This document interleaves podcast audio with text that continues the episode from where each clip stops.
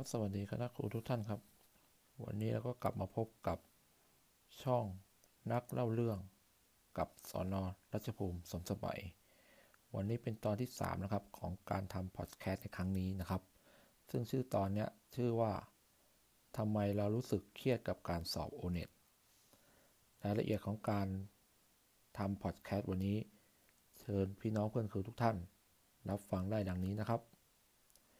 เมื่อวันที่ 22 ธันวาคม 2563 ที่ผ่านมานั้นอะรัฐมนตรีกระทรวงศึกษาธิการนะครับ ได้ทำหนังสือ แจ้งถึงสถาบันทดสอบทางการศึกษา หรือสทศเรื่องเหตุผลและความจำเป็นสำหรับการยกเลิกการทดสอบทางการศึกษาระดับชาติขั้นพื้นฐาน หรือ O-NET ปีการศึกษา 2563 ซึ่งเมื่อพิจารณาอ่านหนังสือราชการฉบับดังกล่าวแล้ว พบว่า รัฐมนตรีกระทรวงศึกษาธิการนั้นได้ทำการขอยกเลิกการสอบโอเน็ตด้วยเหตุผลหลักๆ 3 ประการคือ 1. การแพร่กระจายของเชื้อไวรัสโคโรนา 2019 2. เป็นการลดความเครียดจากการทดสอบของผู้เรียน และ 3. เป็นการลดความเหลื่อมล้ำทางการศึกษา เนื่องจากสภาพความเป็นจริงแล้ว บริบทของเรียนยังแตกต่างกันอยู่ ซึ่งประเด็นนี้ผมก็ไม่แน่ใจว่า สสส จะดำเนินการตามที่รัฐมนตรีกระทรวงศึกษา ได้ร้องขอหรือไม่ เพราะสสสมีสถานะเป็นองค์การมหาชน จัดตั้งขึ้นตามพระราชกิจสฎีกา การจัดตั้งสถาบันทดสอบทางการศึกษา พศ 2548 จึงมีความคล่องตัวมีความอิสระในการดำเนินการพอสมควร พูดง่ายๆ คือ รัฐมนตรีกระทรวงศึกษาธิการ ไม่มีอำนาจสั่งการสทศซึ่งเป็นองค์การมหาชนที่จัดตั้งขึ้นตามกฎหมายนั่นเอง แต่เมื่อพิจารณาตามหนังสือราชการแล้ว ผมก็คิดว่า สทศนั้นจะมีมติอยู่ออกมา 3 ทางครับ คือ 1. ยกเลิกการสอบโอเน็ต 2. ไม่ยกเลิกการสอบโอเน็ต หรือ 3. ปรับเปลี่ยนรูปแบบการสอบโอเน็ต แต่จะออกรูปแบบไหนนั้น ก็ต้องรอนะรอการแจ้งข่าวอย่างเป็นทางการจากสทศอีกครั้งนะครับณเวลานี้เราก็อย่าเพิ่งด่วนสรุปว่า การสอบโอเดตนั้นยกเลิกกันไปแล้ว ย้อนกลับมาที่ชื่อบทความนะครับว่าทำไมเราถึงรู้สึกเครียดกับการสอบโอเน็ตก่อนอื่นนะครับ เราไปดูก่อนเลยว่าโอเน็ตเนี่ยเขา มันคืออะไรนะครับ โอเนคือการทดสอบทางการศึกษาระดับชาติขั้นพื้นฐาน เป็นการทดสอบเพื่อวัดความรู้ของนักเรียนชั้นป .6 ม .3 และม .6 ซึ่งเป็นการประเมินตามมาตรฐานการเรียนรู้ตามหลักสูตรแกนกลางขั้นพื้นฐาน ปี 2551 ซึ่งปัจจุบันเนี้ยป .6 กับม .3 เนี่ย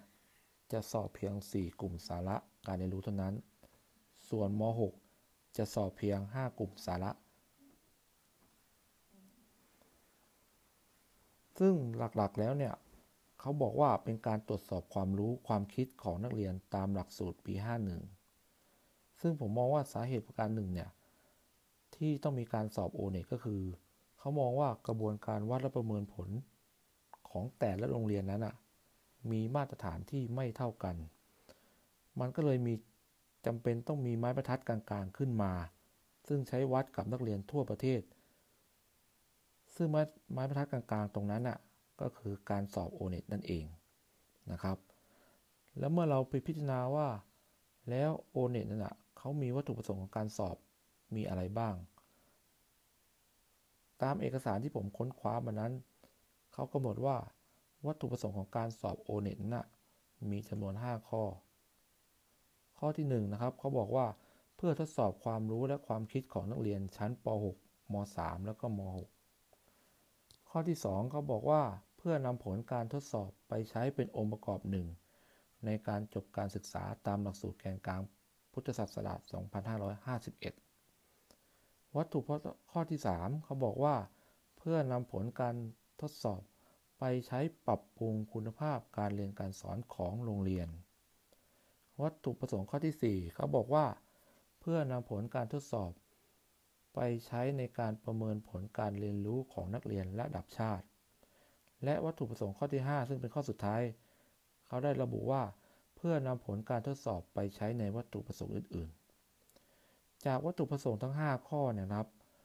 ผมมองว่าข้อที่ 4 กับข้อที่ 5 เป็นวัตถุประสงค์สำคัญที่ทำให้ โรงเรียนเราครูเรานักเรียนเราหรือผู้บริหารเราทุกท่านเนี่ยมีรู้สึกเกิดความเครียดความกดดันทำไมผมถึงเชื่ออย่างนั้นนะครับ เราลองมาดูรายละเอียดกัน วัตถุประสงค์ข้อที่ 4 ของการสอบโอเน็ตอะเขาได้ระบุว่า เราสอบโอเน็ตเพื่อนำผลการทดสอบไปใช้ในการประเมินผลการเรียนรู้ของนักเรียนระดับชาติ จากวัตถุประสงค์เนี่ยมันมี keyword อยู่คำหนึ่งคือ คำว่าการประเมินผล คราวนี้เราลองไปดูซิว่า การประเมินผลเนี่ยมันคืออะไรคำว่าการประเมินผลเนี่ยมันเป็นกระบวนการที่นำข้อมูลต่างๆ ที่ได้จากการวัด ซึ่งในที่นี้คือคะแนนจากการทำข้อสอบนั่นเอง มาพิจารณาตัดสินว่านักเรียนสามารถบรรลุตามเป้าหมายหรือจุดประสงค์ของการจัดการศึกษาเพียงใด มีสิ่งใดที่ต้องการปรับปรุงหรือพัฒนาให้ดีขึ้น ซึ่งประโยชน์ของการวัดประเมินผลเนี่ยของการจัดการเรียนการสอนจึงเป็นเรื่องที่มีความสำคัญคำว่าประเมินผลเพื่อนำสิ่งที่ได้เนี่ยไปปรับปรุงและพัฒนา ให้ดีขึ้นจึงเป็น keyword ของวัตถุประสงค์ของข้อที่ 4 คือเพื่อเอาไปปรับปรุงและพัฒนา ส่วนวัตถุประสงค์ข้อที่ 5 เขาได้ระบุว่า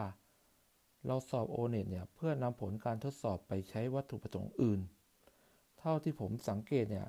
ส่วนใหญ่ก็คือจะนิยมเอาไปใช้ในหลาย ๆ ประเด็น เช่น เอาไปใช้ประกอบการเข้าศึกษาต่อระดับมหาวิทยาลัย หรือใช้ประกอบการเข้าศึกษาต่อในระดับชั้นมัธยมศึกษาของโรงเรียนบางเรียน หรืออีกอันหนึ่งที่นิยมเอาไปใช้คือ เอาไปตัดสินคุณภาพของโรงเรียน โดยนิยมทำในในลักษณะของจัดกลุ่มโรงเรียนเป็นโซนสีเขียว โซนสีเหลือง และก็โซนสีแดง แล้วก็มอบเกียรติบัตร ในวันประชุมก่อนเปิดภาคเรียนในปีการศึกษา 2 ปีการศึกษาถัดไป หรือเอาคะแนนโอเน็ตไปเป็นพิจารณาในการเกณฑ์พิจารณาการย้ายการประเมินวิทยาฐานะต่างๆนะครับ ซึ่งจากวัตถุประสงค์ข้อที่ 4 กับข้อที่5เนี่ย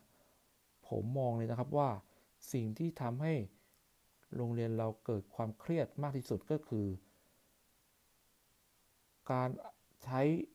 วัตถุประสงค์ข้อที่ 5 ในทางที่ผิด ก็คือเน้นเอาไปใช้ในการตัดสินคุณภาพของโรงเรียนมากกว่า โดยมีความหมายโดยในจากวัตถุประสงค์ข้อที่ 4 เป็นตัวสมทบอีกทางหนึ่ง ผมก็เลยสรุปสั้นๆว่า ความเครียดจากการสอบโอเน็ตเนี่ย มันเกิดจากการที่เราใช้วัตถุประสงค์ข้อที่ 5 ในเชิงของการตัดสิน การเปรียบเทียบกับการแข่งขัน โดยมีวัตถุประสงค์ข้อที่ 4 เข้าไปสมทบด้วย มันก็เลยส่งผลให้ การใช้คะแนน O-NET การสอบ O-NET ทำให้นักเรียนรู้สึก รียดกับการสอบ O-NET ดังกล่าว เพราะนั้นเราต้องแยกให้ออกว่า กระบวนการทดสอบระดับชาติ และการนำผลการทดสอบระดับชาติไปใช้ประโยชน์ ต้องแยกให้ออก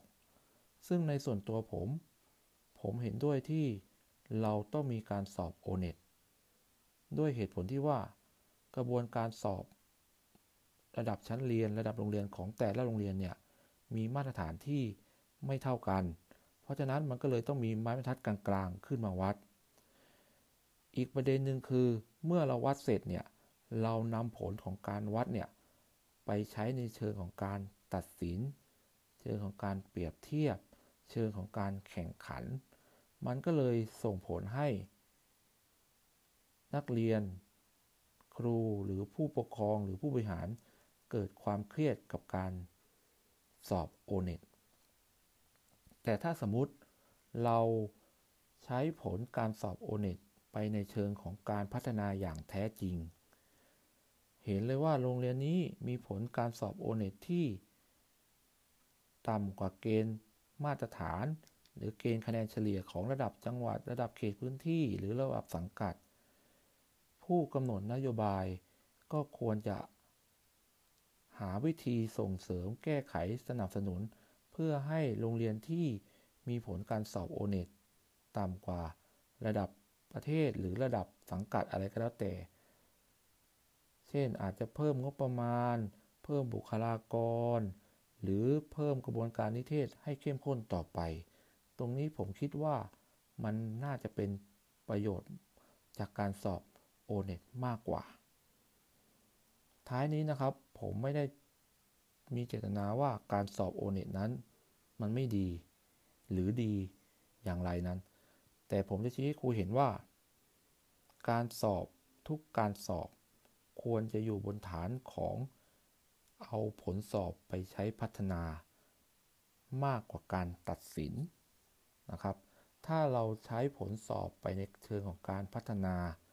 เราจะทำให้เรารู้ว่า 1 ปีการศึกษาที่ผ่านมาหรือ 1 ภาคเรียนที่ผ่านมาเนี่ยเราพัฒนาเด็กไปแล้วเนี่ยเราสอนเด็กไปแล้วเนี่ยนักเรียนเนี่ยมีผลการพัฒนาเป็นอย่างไร จุดไหนที่ควรปรับปรุง จุดไหนที่ควรส่งเสริมให้ดียิ่งขึ้นนะครับ โรงเรียนไหนมีผลการสอบโอเน็ตที่ผ่านเกณฑ์ ถ้าเราอยู่บนฐานของการพัฒนา เราก็ส่งเสริมให้ดีขึ้น โรงเรียนไหนที่มีผลการสอบโอเน็ตที่ยังไม่ผ่านเกณฑ์ เราก็ใช้ฐานของการพัฒนาก็คือช่วยเหลือส่งเสริม เป็นกรณีพิเศษหน่อยเพิ่มงบประมาณเพิ่มบุคลากรอะไรต่างๆ เพื่อให้เขาสามารถมีผลการสอบโอเน็ตที่ผ่านเกณฑ์ต่อไป แต่เราไม่ควรนำผลการสอบไปใช้ตัดสินเปรียบเทียบและแข่งขันนะครับ ท้ายนี้ผมก็หวังว่าสิ่งที่ผมนำมาสะท้อนเนี่ย จะเป็นมุมมองให้โรงเรียนทุกโรงเรียน ได้กลับไปทบทวนกระบวนการวัดและประเมินผลในชั้นเรียน ควรอยู่บนฐานของการพัฒนา ลดการแข่งขัน เน้นการทำงานหรือการสอบที่เป็นกลุ่ม ส่งเสริมการช่วยเหลือซึ่งกันและกัน ระหว่างเพื่อนในกลุ่มหรือเพื่อนระหว่างกลุ่มนะครับ ก็ท้ายนี้นะครับก็เดี๋ยวเราก็มาพบกับในตอนต่อไปว่าผมจะนำเสนอในประเด็นของการวัดและประเมินผลในชั้นเรียนในประเด็นไหน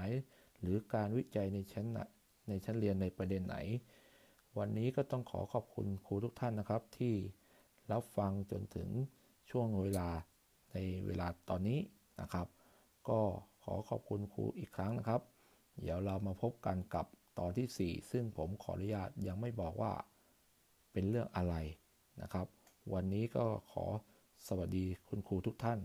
สวัสดีครับ